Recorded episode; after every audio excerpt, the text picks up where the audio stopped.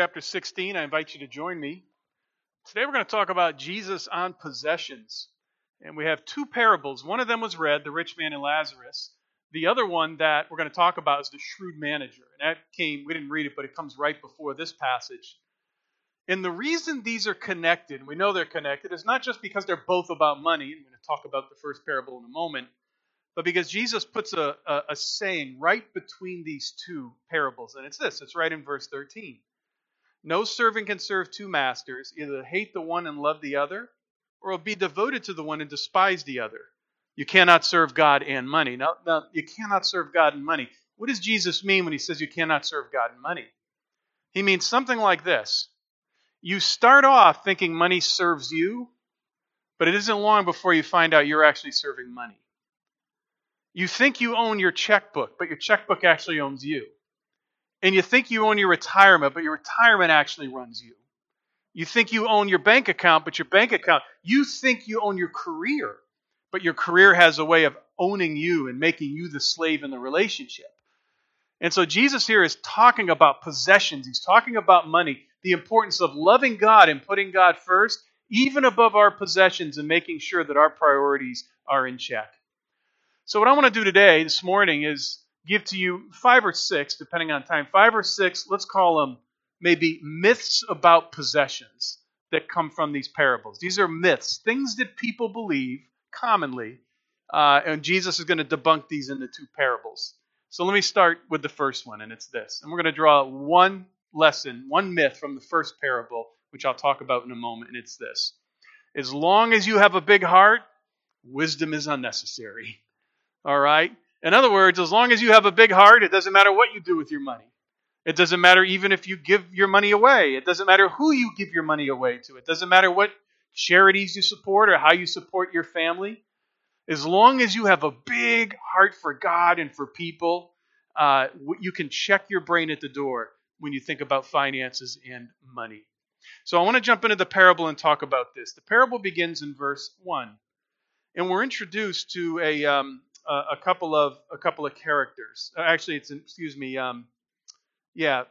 of characters. First of all, there's a rich man, we're told. Now, the rich man here, and this isn't a parable. It's not the rich man and Lazarus. A rich man is an owner. He is someone that is. We have good reasons to believe he's an upstanding citizen. He does business in the community. He gives all kinds of loans to the people. They pay him back, and he has a manager. The manager here is the steward, is kind of the key to the parable. He could be a slave. He could be a freedman. He has access to the master's books. And he's allowed to give loans and make collections.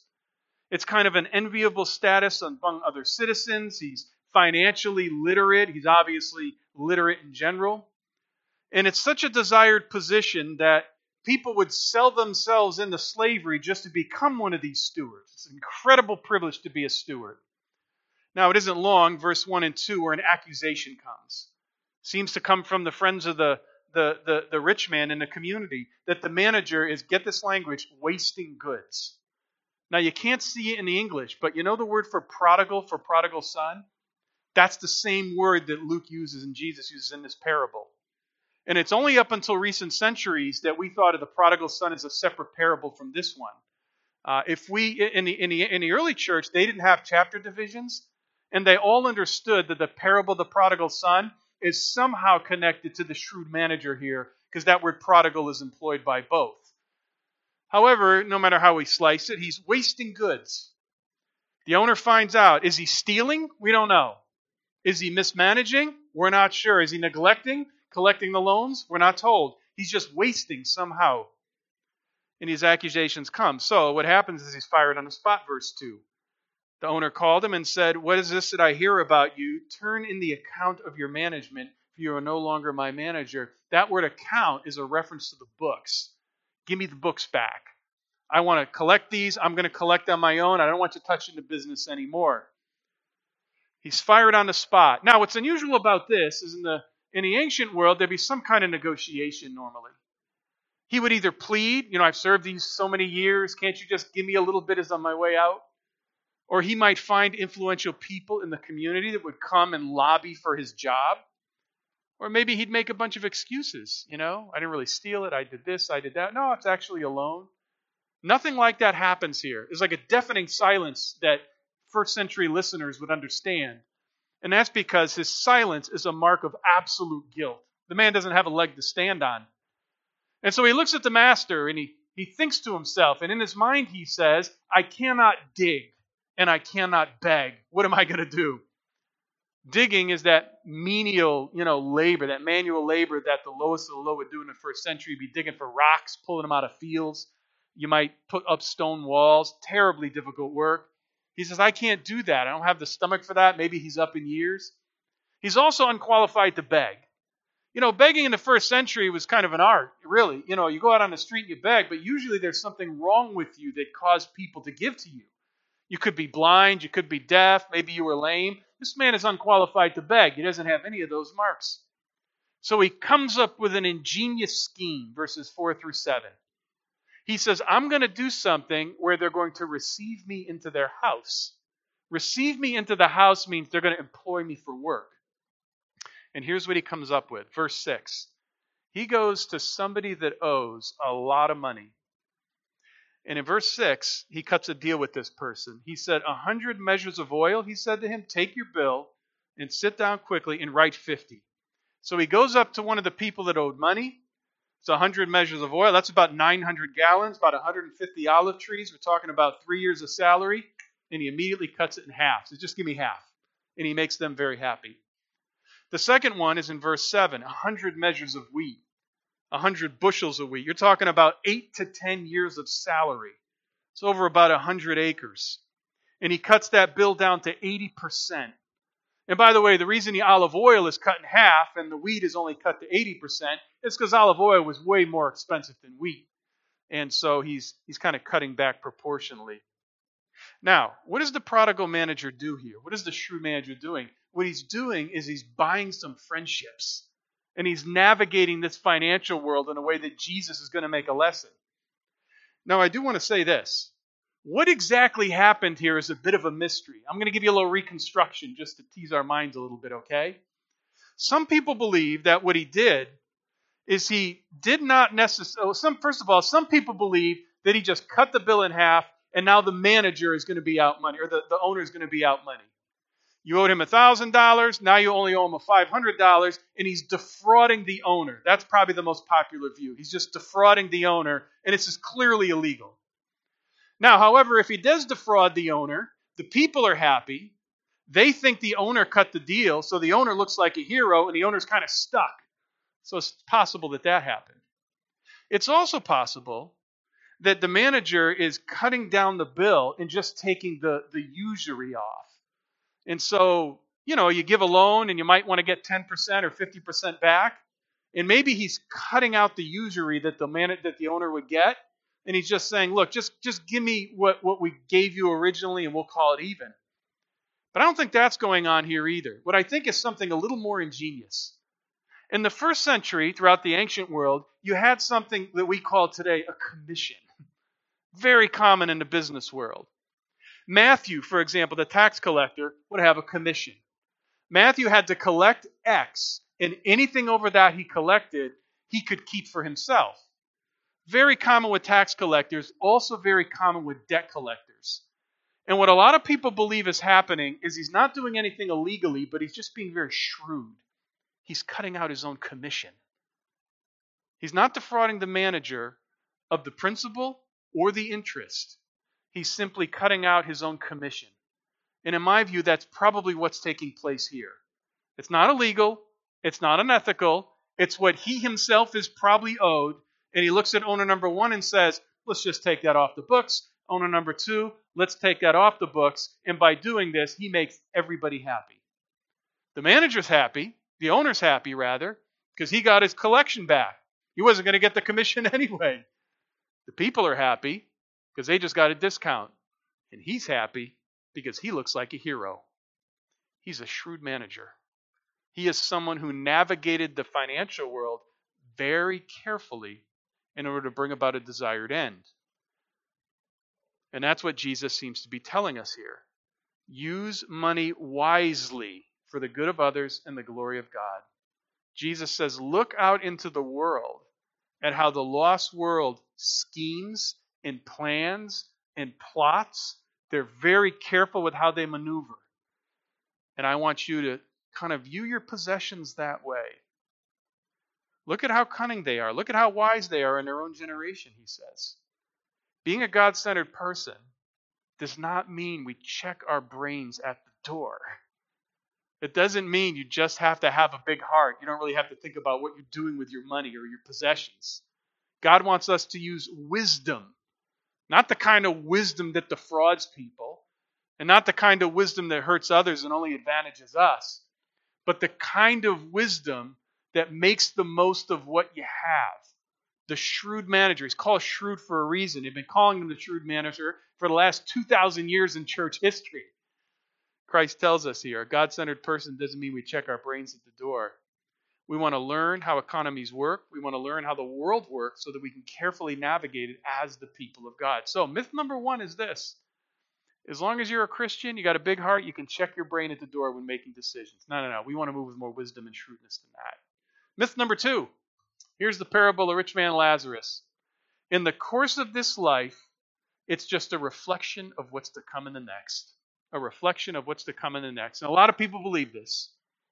If you're rich in this life, you're going to be rich in the next. If you're poor in this life, you're going to be poor in the next. And of course, then we see a reversal in the parable.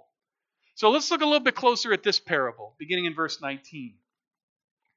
There was a rich man who was clothed in purple and fine linen, who feasts sumptuously every day.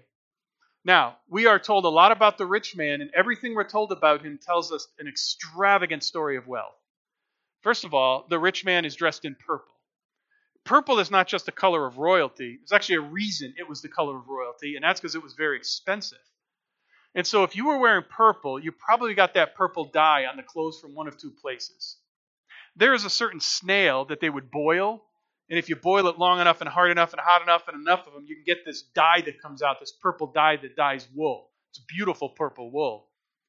On the other hand, what they would do is there are some shellfish in the bottom of the Mediterranean Sea, and if you could get those, you can extract dye out of those. What they would do is they'd bring a bunch of people on a boat, they'd tie rocks to themselves, and they would drop themselves down. I'm not all the way down, obviously, but they'd go down to the floor as far as they could go. They'd collect shellfish. They drop the rocks and come back up to the surface. Very dangerous profession. I imagine a lot of people die doing that.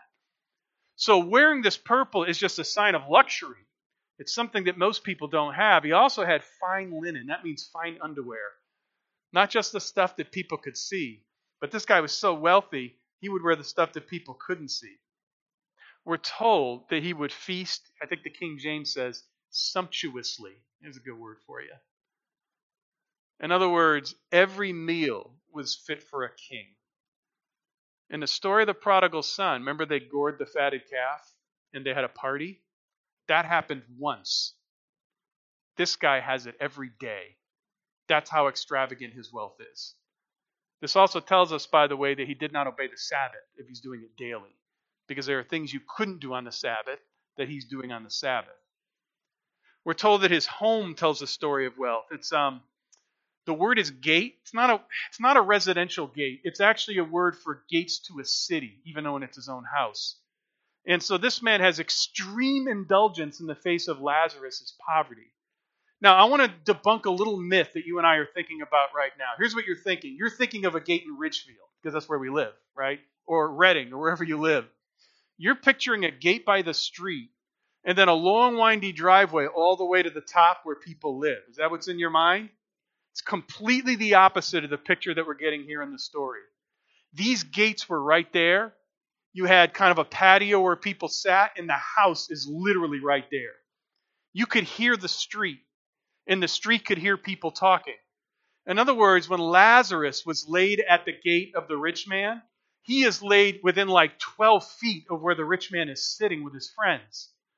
They're sitting, they're poring over this table, and this guy that's an earshot over here doesn't have anything to eat, and the dogs are licking his wounds.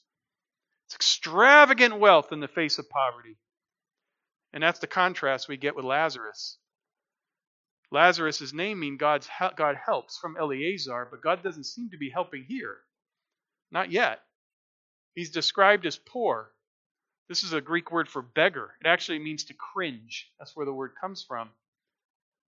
And did you notice in the reading that Lazarus was laid at the rich man's gate? He didn't lay there. He was laid there. Why? Because he himself can't even barely walk. They have to drop him off there. The dogs are licking his wounds. Not only are dogs unclean animals, probably here these dogs are the watchdogs. In other words, the rich man doesn't care about Lazarus. The dogs are trying to take care of him.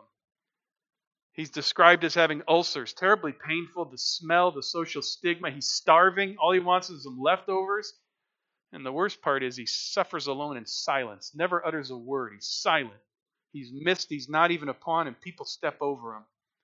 He's laid at that gate because he's so ill he can't even beg in the town square. What an irony. The man whose name means God helps has no help from God. Lazarus, once they die, the rich man goes to Hades. Lazarus goes to Abraham's bosom. It's kind of a picture of heaven. And I don't know about you, but if it were me, I would expect Lazarus to explode, wouldn't you? Ha! Gotcha now. Remember when I couldn't cross that gate? Now you can't cross this chasm. And now you're over there in torture, torment, and I'm over here in glory. What a wonderful lesson on resentment here. Lazarus does not seek to settle a score. Lazarus does not move with pride. Lazarus moves with humility, and he moves in unison with his God. The judgment comes. We have a lesson on present suffering and future glory. Of course, there's a passage where the rich man asked Lazarus to go back, tell my brothers about this, and they'll repent. And Jesus said, if they don't believe the law and the prophets, they're not going to repent. By the way, the rich man here, there's no repentance in hell. Did you notice that? This is really important. There's a view that people have, like when God judges people, they're just trying to repent and God won't let them. That's like a view that probably some of us have. I'm going to agree with C.S. Lewis on this. You know what hell is? I mean, metaphorically, however you want to take it, you know what hell is? Hell is a prison that's locked from the inside. Hell is a prison that people don't want to walk out of. It's not like the rich man here is just repenting all over himself and they're not, oh, no, you can't do that. It's too late. Although, obviously, in the passage it is. But the rich man here, there's no change of heart, even in the judgment. That's what's scary. He treats Lazarus like he treated him when they were on earth. Send the boy to do my work. Send him. Go, hey, tell him to go dip his finger in water and bring it over here. Why is the rich man doing that? Because he believes the economy on earth is the same one that operates in heaven. The course of this life is a reflection of the one to come, he so thinks. That's a strange universal feeling that I think a lot of people have. Those prosperous in this life, prosperous in the next. The poor, not going to have anything. We tend to feel like this life is going to be a mirror of the next. But Jesus shows an eschatological reversal here, where the poorest of the poor, Lazarus, ends up in glory, and the rich man ends up in hell. Oh, I love this word. We don't have time to park on it, but you know where Abraham says Lazarus is comforted? That's an interesting word, isn't it? He didn't say healed, although he's obviously healed. Comforted. I think that tells us that the emotional pain Lazarus felt was probably the worst. More severe than the physical, more severe than anything. The man sat under immense emotional pain, and God healed his emotional pain. That's what he's going to do for all of us. This life is not a reflection of the one to come. The last shall be first, the first shall be last. There's a play on the name Lazarus, God helps. Does God help him? Yeah, he does by the end. Pastor wrote this down this week. I kind of plucked it off the internet, and I'll just read it. When you die, don't worry about your body. Your relatives, funeral staff, they'll do it. I know firsthand, I've done it myself.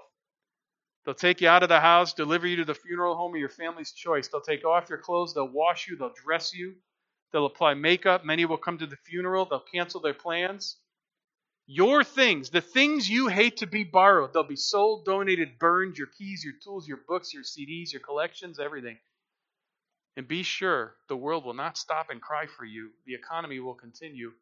You're going to be replaced by someone at work, someone that has the same or better abilities. Property will switch heirs. People who once knew you will say, poor thing. Your friends will cry for a few hours, a few days. They'll laugh. Your pets will get used to a new owner. The pictures hang in on the wall for a while, but they'll come down and there'll be furniture. Someone else will sit on your couch and eat from it. Deep pain in your home will last a year or two, maybe 10. Then they'll join the memories of everybody else. In your new life, you'll only need your soul. The only property that will last is the soul. It's probing, isn't it? That's what we Christians labor for. Because we know what we have in this life, we don't carry to the next. Not your couch, not your pet, not your furniture. We carry our soul. And that's why it's important that our hearts are right with God. 3, I'm going to move quickly here. My wealth gives me some kind of step up into the next life. So here we say something like this, like, all right, but all this has to count for something, doesn't it? I mean, look at how much money I have. Look at how prosperous I am. It's got to count for something, even a little bit. Money is the currency of this world, but we're finding out in the parables that money is not the currency of the next. And by the way, we have to make sure we properly understand this. Not all rich people are unrighteous, not by any stretch. We've got a whole slew of rich people in Scripture that were very righteous. Job, most upright in the land. Moses, Abraham. Abraham was so rich that when he left his father's house, they had a massive caravan that went off into the wilderness with him. You know where they ministered in Rome at a man named Gaius' house? Gaius is a very wealthy person. David's a very wealthy person. A lot of rich people in Scripture that we should admire. That's good. Joseph of Arimathea buried Jesus. He's rich. He had his own tomb. Not all rich people are ungodly. Not all poor people are righteous. Lazarus happens to be. But the Proverbs tell us there's all kinds of reasons that people can be poor. Sometimes it's systemic. Sometimes it's hard times. Sometimes it's physical or mental issues. But the Proverbs tell us sometimes it's laziness. Sometimes it's lack of wisdom. Not all rich people are unrighteous. Not all poor people are righteous. The point of the passage is not to make those points. The point is to appreciate that money does not advantage or disadvantage us before God. It doesn't give us a leg up. Frankly, it doesn't give us a leg down either. Lazarus' poverty counts nothing against him. And the rich man's wealth counts nothing for him. The currency of this world is dollars and cents. The currency of heaven is the righteousness of God that is put on our account. 4, we can live any way we want because once this life ends, that's all there is. Here's another myth. One thing we can see here, whether rich or poor, everybody stands before God and gives an account. I love this verse in Ecclesiastes. You know, I remember the first time I read through Ecclesiastes, this one stuck with me. It's a question. How dieth the wise man? Like the fool. How dieth the rich man? Like the poor. How dieth the athletic? Like the invalid. How dieth the smart? Like the dumb. Everybody dies. The rich, the old, the poor, the young, male, female, educated, uneducated, good-looking, not so good-looking. Bill Gates will stand before God and give an account. The man living under the Brooklyn Bridge right now, he will also stand before God and give an account. We all do. Just as people are destined to die once, after that they face the judgment. Everybody stands before God at some point. There's a scene in Revelation. This is interesting. You know, when we stand before God, it says heaven and earth flee. That's interesting, isn't it? What does that mean? That means when we stand before God, it's complete spiritual and moral nakedness. There's nothing to hide behind. You can't hide behind people. You can't hide behind trees. You can't hide behind excuses. Heaven and earth flee. And we stand before God and give that account. We are called to live generously in this life because we're going to give an account. And we want to be ready for that moment when we stand before the Lord. All right, 5 is this. It's a little bit unrelated, but Faith is a matter of logic. If you just help people connect the dots, they'll be generous. Flip to 6 if you don't mind. Yeah. Whoop, maybe I misordered these. All right, here you go. Faith is a matter of logic. Just help people connect the dots, and people will be generous. So what we learn here, we could do a whole lesson on this. I encourage you to read through this carefully in the parable. We learn a lot about faith here. Faith is a matter of the heart. There's a feeling that a lot of us have that if we can just get evidence, people will believe. If you can just convince people of the evidence, they'll believe. And in other words, the rich man says, if you send someone back from the dead and you tell them about this, my brothers will believe this. And what does Jesus say? No, they won't. Because even a miracle like that is not going to change the heart. Evidence does not mean people come to faith. I'm not saying there's not a place for that. People are not logical, rational thinkers. This is something I've had to adjust in my pastoral ministry. This is something I have just about my own thinking. When I first became a pastor, I believed that people were pretty much logical and reasonable. That if you just give them the dots, they'll connect the dots the right way, and then they'll come to faith. But I've learned over the years from reading scripture and just watching people, passages like this, people are very irrational in their thinking. You can present all the evidence you want, pack it one on top of the other, where you think it forms a straight line. And Paul Simon says, a man hears what he wants to hear and disregards the rest. It's a matter of the heart. It's not a matter of just the intellect. It's not a matter of just being convinced. And by the way, this did happen. Remember when the other Lazarus came back from the dead? Not this one, but the one in John 11. What did the Pharisees do? They tried to put him to death a second time. Why? Because they're irrational thinkers. Faith is more a matter of the heart than just connecting the dots in our heads. There's this place where Bertrand Russell, the great atheist, was asked, what if someday you stand before God and you find out there is a God? What are you going to say to him? And Russell said something like, I will say to him, why did you hide yourself so?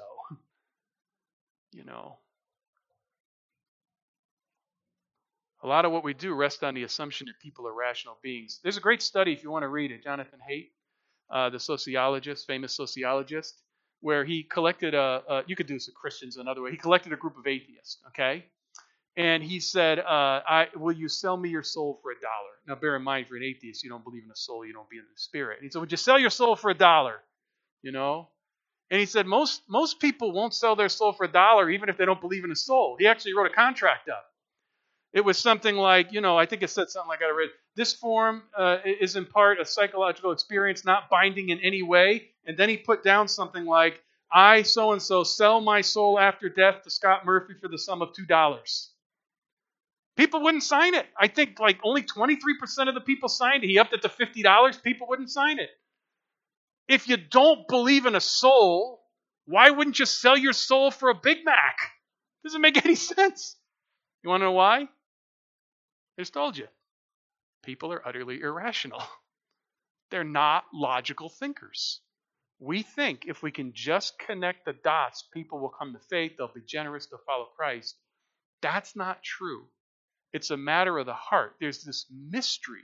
It's a real mystery of faith in the heart that God does this transforming work and people have to respond to that. The last point I want to make is this. Last myth, could be the most important one, is you need to go to the ends of the earth to do the work of God. You need to go to the ends of the earth to do the work of God. Again, right in the parable here, we find the gate. And the gate is not this long, windy road like we have in our communities where we have automobiles. This is like a city street. And there's a gate, and there's the rich man, and Lazarus is literally outside, possibly leaning up against the gate. And to do the work of the Lord in the area of giving and caring and taking care of people, we don't have to go all the way to the other side of the world to do that. Now, God bless those who do. We're looking at a world crisis right now, aren't we? That thing going on with Ukraine, and I imagine a lot of Christians right now are starting to mobilize and think about how do we do mercy and how do we do ministry in those parts of the world that are in such turmoil. I love when people think in those directions, but I also like when people step back and say, I don't need to go to the end of the world, the end of the earth, to do the work of God. I can literally just go outside of my gate, and there are people right there that need love. They need compassion. They need the ministry of the gospel. Sometimes they need financial help. So we as a church, it's good for us to think globally, isn't it? It's also good for us to think right outside our own gates and what God might be doing. Father, thank you for your love and your care and your concern. Bless us. Keep us. Help us to walk with you. May the love of God shed abroad in our hearts. Help us to be the people you've redeemed us to be. In Jesus' name, amen.